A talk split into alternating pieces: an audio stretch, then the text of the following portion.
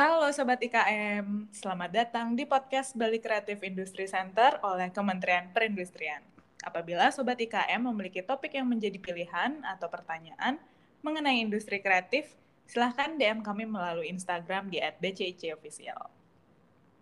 Edisi podcast kita di season baru ini, kita akan membahas mengenai IKM dapat beradaptasi dalam setiap kondisi.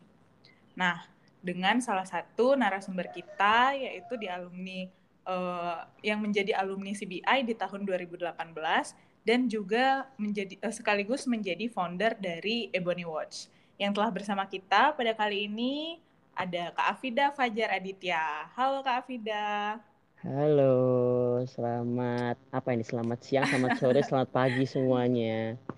Oke, nah jadi uh, Kak Afida ini merupakan uh, alumni kita di program CBI gitu ya. Yes. Uh, kita langsung lanjut aja nih kak ya. Uh, ya boleh. Kan kemarin itu kayak aku sempat baca-baca juga kak Afida uh, sama Ebony Watch itu telah banyak meraih mendulang prestasi gitu ya kak ya. Di antaranya ada produk uh, dari Ebony yaitu Ebony Pamor. Uh, mm -hmm. Di mana aku uh, baca di sini itu pernah terpilih uh, menjadi pemenang di kategori People's Choice uh, pada kompetisi Indonesia Good Design Selection atau yang bisa disingkat uh, itu IGDS yang diselenggarakan oleh Kementerian Perindustrian di tahun mm -hmm. 2020. Nah, yes. sebelumnya um, apa di 2019 tuh juga ini ya Kak ya ikutan juga ya. Hmm, kebetulan uh -uh. di 2019 ikutan juga dan dapat People's Choice juga. Jadi alhamdulillah dapat People's Choice mm-hmm. dua tahun berturut-turut. Oke, itu uh, produknya gitu. kalau nggak salah Ebony Cakra benar ya kak? Benar, dua okay. produk berbeda, dua oh, series yang berbeda, dua karakter, mm-hmm. tapi alhamdulillahnya berhasil uh, apa ya memikat hati masyarakat. Asik, gitu. keren banget nih lokal produk yang aku suka banget nih uh, dari apa dari segi konsep kemudian uh, apa namanya visualnya juga gitu kan. Nah Kak, aku kepo nih dan uh, sobat-sobat IKM juga pastinya penasaran gitu kan. Gimana sih ide uh, atau latar belakang uh, Kak Afida untuk membentuk atau menciptakan sebuah uh, apa namanya bisnis Ebony Watch ini. Kemudian uh, apa namanya juga pad, uh, waktu menjalankan bisnis ini tuh apakah ada isu uh, atau permasalahan yang uh, bisa Kak Afida jadiin itu sebagai uh, problem solving gitu Kak? Oke, okay. sebenarnya ceritanya lumayan panjang ya, tapi coba aku singkat. Okay. Jadi uh, apa yang di awal dan apa yang sekarang uh, visi baru dari Ebony yang lakukan gitu ya. Jadi okay, kalau di awal dulu memulai, memang waktu hmm. itu uh, ada ketertarikan, jadi kayak seneng banget.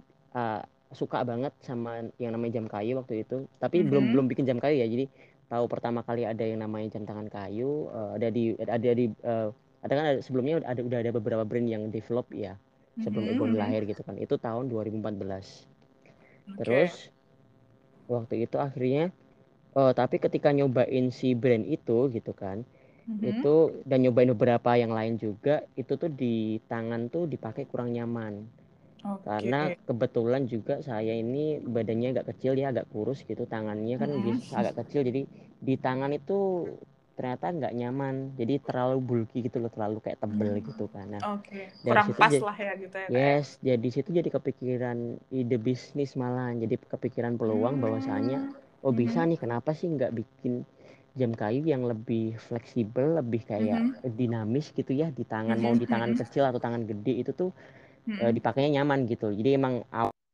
caranya comfort dulu yang yang dipikirin tuh hmm. kemudian di satu sisi juga waktu itu jam tangan kayu yang berada beredar di Indonesia tuh harganya masih mahal-mahal di atas satu juta kalau nggak salah oh, jadi okay. kepikiran bahwasanya uh, produk dalam negeri produk lokal kenapa kenapa kenapa nggak coba bikin yang harganya affordable jadi bisa dinikmati seluruh lapisan masyarakat maksudku waktu itu gitu akhirnya ya udah develop lah satu brand Ebony ini dengan uh, dengan desain pertama yang saya develop sebenarnya saya juga nggak ada background di bidang desainnya meskipun saya sering ikut kompetisi istilahnya kayak uh, dapat award di bidang produk desain gitu tapi memang saya uh, ada ketertarikan khusus lah di di hal-hal yang berbau desain gitu. Cuman kalau secara teknis gambar gitu tuh sebenarnya ya mm-hmm. ya sedikit bisa lah sedikit banget.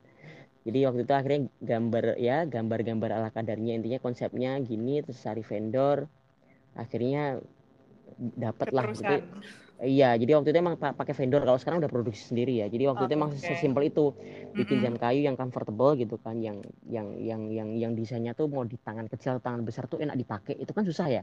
Mm -hmm. Kayak kita ngomongin baju gimana caranya ke, uh, apa baju itu fit di semua ukuran badan itu kan susah gitu. Nah itu itu, mm -hmm. itu yang itu yang jadi concern pertama saya waktu itu kayak gitu. Jadi value-nya waktu itu itu, terus juga harga yang kalau bisa sebisa mungkin affordable dengan eh, jadi kayak ketika orang beli itu kayak worth it gitu loh. Jadi nggak kemahalan nggak kemurahan gitu. Kualitas kualitas sama harganya itu sama. Jadi itu itu itu itu dua hal yang awal yang saya pegang ketika uh, mendevelop Ebony. Itu dulu. Kalau yang sekarang ini uh, karena sudah berganti zaman berganti tahun juga sudah tujuh tahun terus kita visinya akhirnya berubah untuk uh, mengembangkan ini lebih besar lagi. Jadi gimana caranya Ebony sekarang menjadi wadah buat uh, apa teman-teman di sekitar workshop? Karena kami kan uh, apa ya IKM berbagai pedesaan ya. Jadi kita benar-benar workshopnya ada di desa gitu kan. Jadi kita memberdayakan teman-teman lokal di sini yang memang pengangguran atau yatim piatu atau lulusan pondok pesantren gitu-gitu kita yang memang di rumah oh. Gitu masih-masih muda kita yuk kita berkreasi bareng. Jadi sekarang gimana caranya Ebony ini menjadi uh, wadah untuk pemberdayaan ekonomi lokal sehingga ketika kualitasnya si produk ini baik gitu kan nggak cuma secara lokal tapi juga standarnya kalau bisa nasional dan internasional dibuktikan dengan IGD tadi itu kan. Bukti bahwasanya ini produk dari desa nih tembus nasional. Bahkan kemarin tahun 2020 itu kita dapat juga tuh uh, kan dari IGDS tuh sama Kemen Kemenperin itu didaftarin mm-hmm. ke Golden Pin Award di Taiwan mm-hmm. itu kita juga dapat award juga di sana alhamdulillah cakra.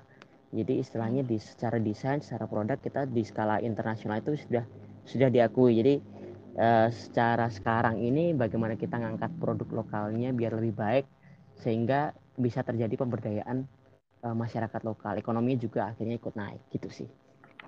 Wah, keren banget. Ini uh, jadi uh, si lahirnya Ebony Watch ini justru terinspirasi dari pengalaman-pengalamannya Kak Afida tadi ya, uh, iya, ket, benar. apa ketidaknyamanan uh, dalam uh, suatu Pemakaian. produk tuh, iya satu produk. Uh, jadi, karena suka karena mm, kebetulan saya saya interest banget, senang banget gitu loh, suka banget mm, pengen beli waktu itu sempat mau beli kan, tapi ternyata harganya mm, mahal dan dicoba tuh kayak kok kurang nyaman. Kalau bikin sendiri gimana ya? Nah gitu loh, lagi kayak pikirannya tuh okay. bisa nggak sih bikin sendiri nah gitu loh. Oke, keren Kayak banget. Gitu. Uh, uh. Jadi malah dari kekurangan uh, produk lainnya tuh malah justru memberikan sebuah inspirasi yang bener. bagus ya buat Kak Benar, benar. Alhamdulillah oh, gitu ya. Keren jadi nggak bukannya nyacat tapi malah jadi kayak kita jadi inspirasi gitu. Biasanya kalau orang-orang apa sih kok gini gini. Uh, kalau kalau saya nggak, saya justru kayak menjadi evaluasi kadang-kadang. Iya benar.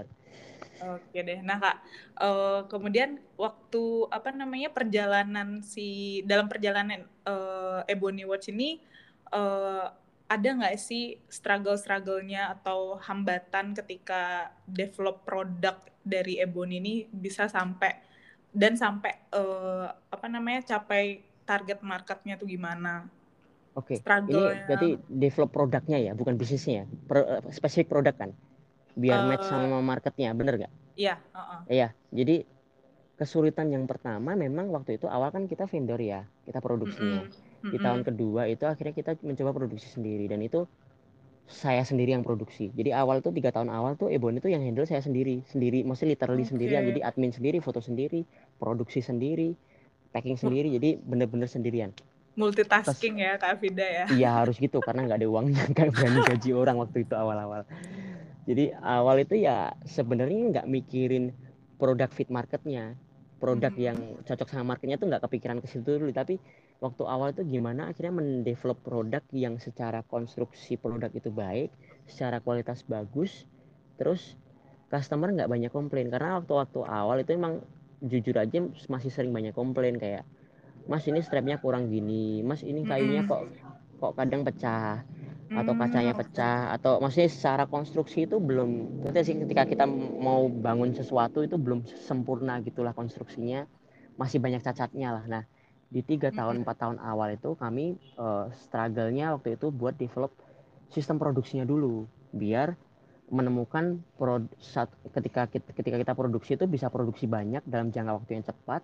Terus juga produknya tuh ba bagus gitu loh. Nggak yang misalnya kita produksi satu bagus produksi seribu udah mulai ambiar gitu jangan kayak gitu kan. Jadi kita awal itu struggle di sistem produksinya dulu memang. Jadi memang hmm. waktu itu awal-awal kita kurang laku jujur saja gitu. Karena memang tadi terlalu hmm. fokus di produksi memperbaiki produk tapi nggak mikirin marketnya cocok apa enggak ternyata memang se seperjalanan ini memang ternyata waktu itu marketnya tuh nggak cocok. Jadi awal develop produknya itu kebanyakan unisex. Jadi gimana caranya oh, si jam kayak cowok itu cocok-cocok aja ukurannya pas-pas aja gitu.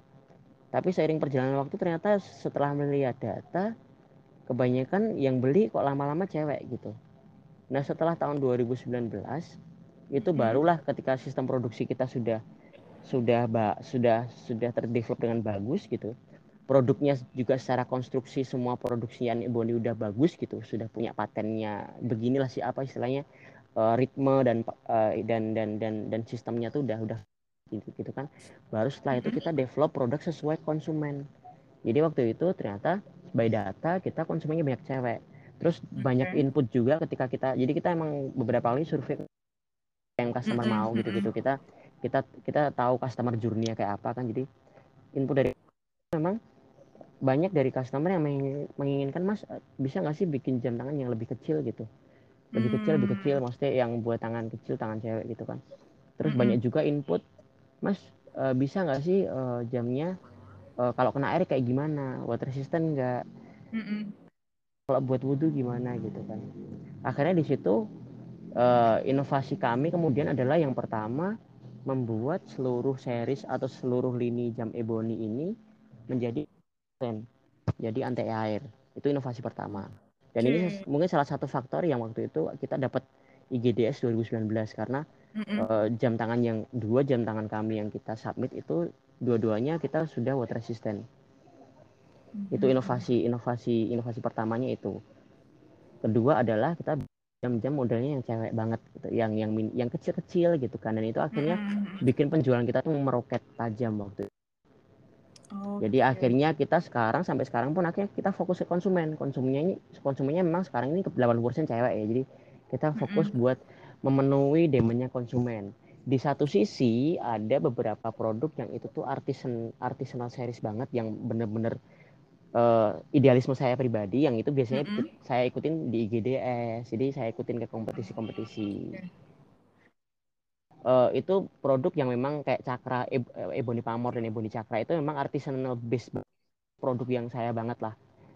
Gitu. Hmm. bukan konsumen base. Jadi kalau konsumen base itu memang seleranya yang yang gitulah yang maksudnya yang basic series yang hmm. gitu gitu kan. Itu itu itu perjalanannya seperti akhirnya kita akhirnya di Ebony itu dipecah jadi dua. Jadi 95% itu produk kita uh, yang customer base yang tadi yang cewek-cewek hmm. lucu yang 5% itu yang idealismenya saya tetap tersalurkan di situ gitu. Oke oke, berarti dari uh, berangkat dari customer journey ini, kemudian juga customer needs uh, tadi juga itu menjadikan hmm. uh, Kak Afida dan Ebony Watch itu uh, sebagai inspirasi juga ya untuk tetap relevan uh, pada market sekarang ya, ini. Sebenarnya market sekarang ini kan market kan apa ya uncertain ya. Maksudnya nggak nggak mm -hmm. nggak pasti kan. Nggak pasti di selalu selalu berubah. Bahkan ketika pandemi ini kan hitungannya ada market market switch. Bener-bener yang switch. mm -hmm, jadi betul, perilakunya tuh bener-bener dari yang biasanya pergi ke mall jadi sekarang semua mm -hmm. online. Itu kan bener-bener nggak cuma tren doang jadi bener-bener yang switch banget kan. Dan itu mm -hmm. gimana caranya akhirnya Ebony harus stay relevan untuk tetap bertahan di, di kala pandemi. Jadi stay relevannya nggak mm -hmm. cuma dari produknya tapi juga cara dari cara marketingnya brandingnya juga. Jadi marketingnya misal sekarang kita banyak aktif di Twitter atau di TikTok. Karena emang sekarang uh, arah-arah gelombangnya wave-nya tuh ke arah-arah sana. Jadi kita tetap ngikutin. Sebenarnya sesimpel ngikutin di mana konsumen ngikutin mm-hmm. maunya konsumen itu kita pasti survive.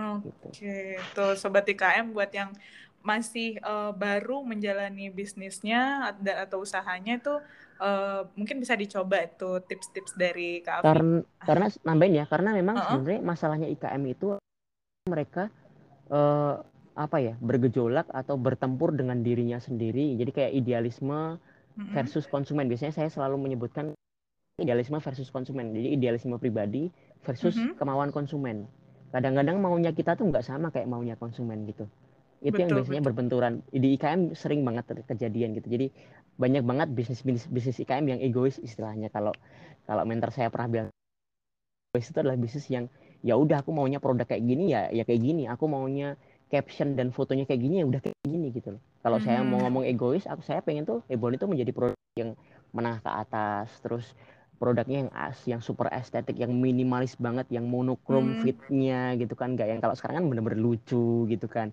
produknya juga lucu-lucu cute-cute gitu kan kayak sebenarnya bertolak hmm. belakang sama saya gitu cuman okay. Indian ketika Indian kita harus melepas ego itu realisme itu biar apa ya biar kita relevan biar laku Stay biar relevan. bisnis ini betul, bisnis betul. ini berkembang gitu kalau enggak ya bisnisnya gitu-gitu aja gitu hmm. itu sih oke deh ini uh, Kak Fida kan tentunya uh, menjadi salah satu alumni CBI. Kemudian sudah tadi udah banyak banget prestasi yang uh, apa namanya kita ketahui bareng-bareng nih. Nah, hmm. uh, dari Kak Fida sendiri nih mungkin bisa di spill nggak buat teman-teman sobat atau sobat IKM nih uh, gimana sih uh, waktu ngikutin CBI, CBI itu keseruannya tuh kayak gimana gitu kan tadi juga sempat Kak Vida cerita uh, sampai di daftarin ke Taiwan gitu ya Kak ya. Iya.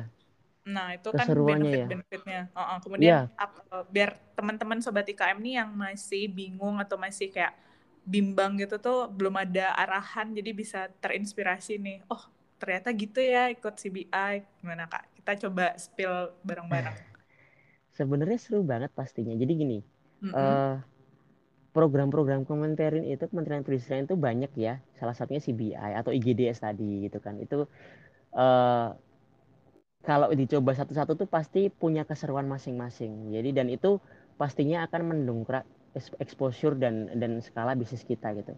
Kalau kita hmm. ngomongin CBI uh, eh, saya dulu ikut CBI di, di titik di mana saya itu lagi stuck lagi lagi stagnan ya, hmm. ya lagi lagi bingung mau ngapain bisnis juga waktu itu gitu-gitu aja belum nemu marketnya kayak saya tadi bilang kan saya baru nemu market -hmm. tuh 2019 2018 tuh belum nemu marketnya masih kayak kok nggak kok lakunya segitu-segitu aja gitu kok nggak nambah-nambah okay. gitu masih struggle di manajemen juga jadi dari sisi bisnisnya tuh harus kayaknya banyak banget yang harus dibenerin tapi nggak tahu gimana caranya akhirnya waktu itu karena lagi stuck ikutlah daftar CBI. Daftarnya online. Sekarang pun masih sekarang pendaftaran juga online terbuka buat siapa saja. Memang ada seleksinya, ada kurasinya. Dulu juga saya dapat kena kuras, tapi alhamdulillahnya lolos. Mm-hmm. Terus setelah waktu itu uh, mungkin beda kayak sekarang ya. Sekarang semua online ya. Kalau dulu kita onsite ya, benar-benar yang dikumpulkan dalam satu tempat. Terus kita di situ kayak karantina gitu, kayak belajar mm-hmm. banyak soal manajemen bisnis. Tapi enaknya adalah segala hal materi yang disajikan itu adalah eh, hal-hal uh, yang praktikal yang bisa diimplementasikan oleh IKM-IKM kecil gitu. Jadi bukan hal-hal yang sifatnya tuh makro yang besar yang kadang-kadang istilah-istilahnya aja kita sebagai pelaku tuh nggak paham gitu. Itu tuh benar-benar dari dari pengajarnya dan dari ada ada juga dari apa?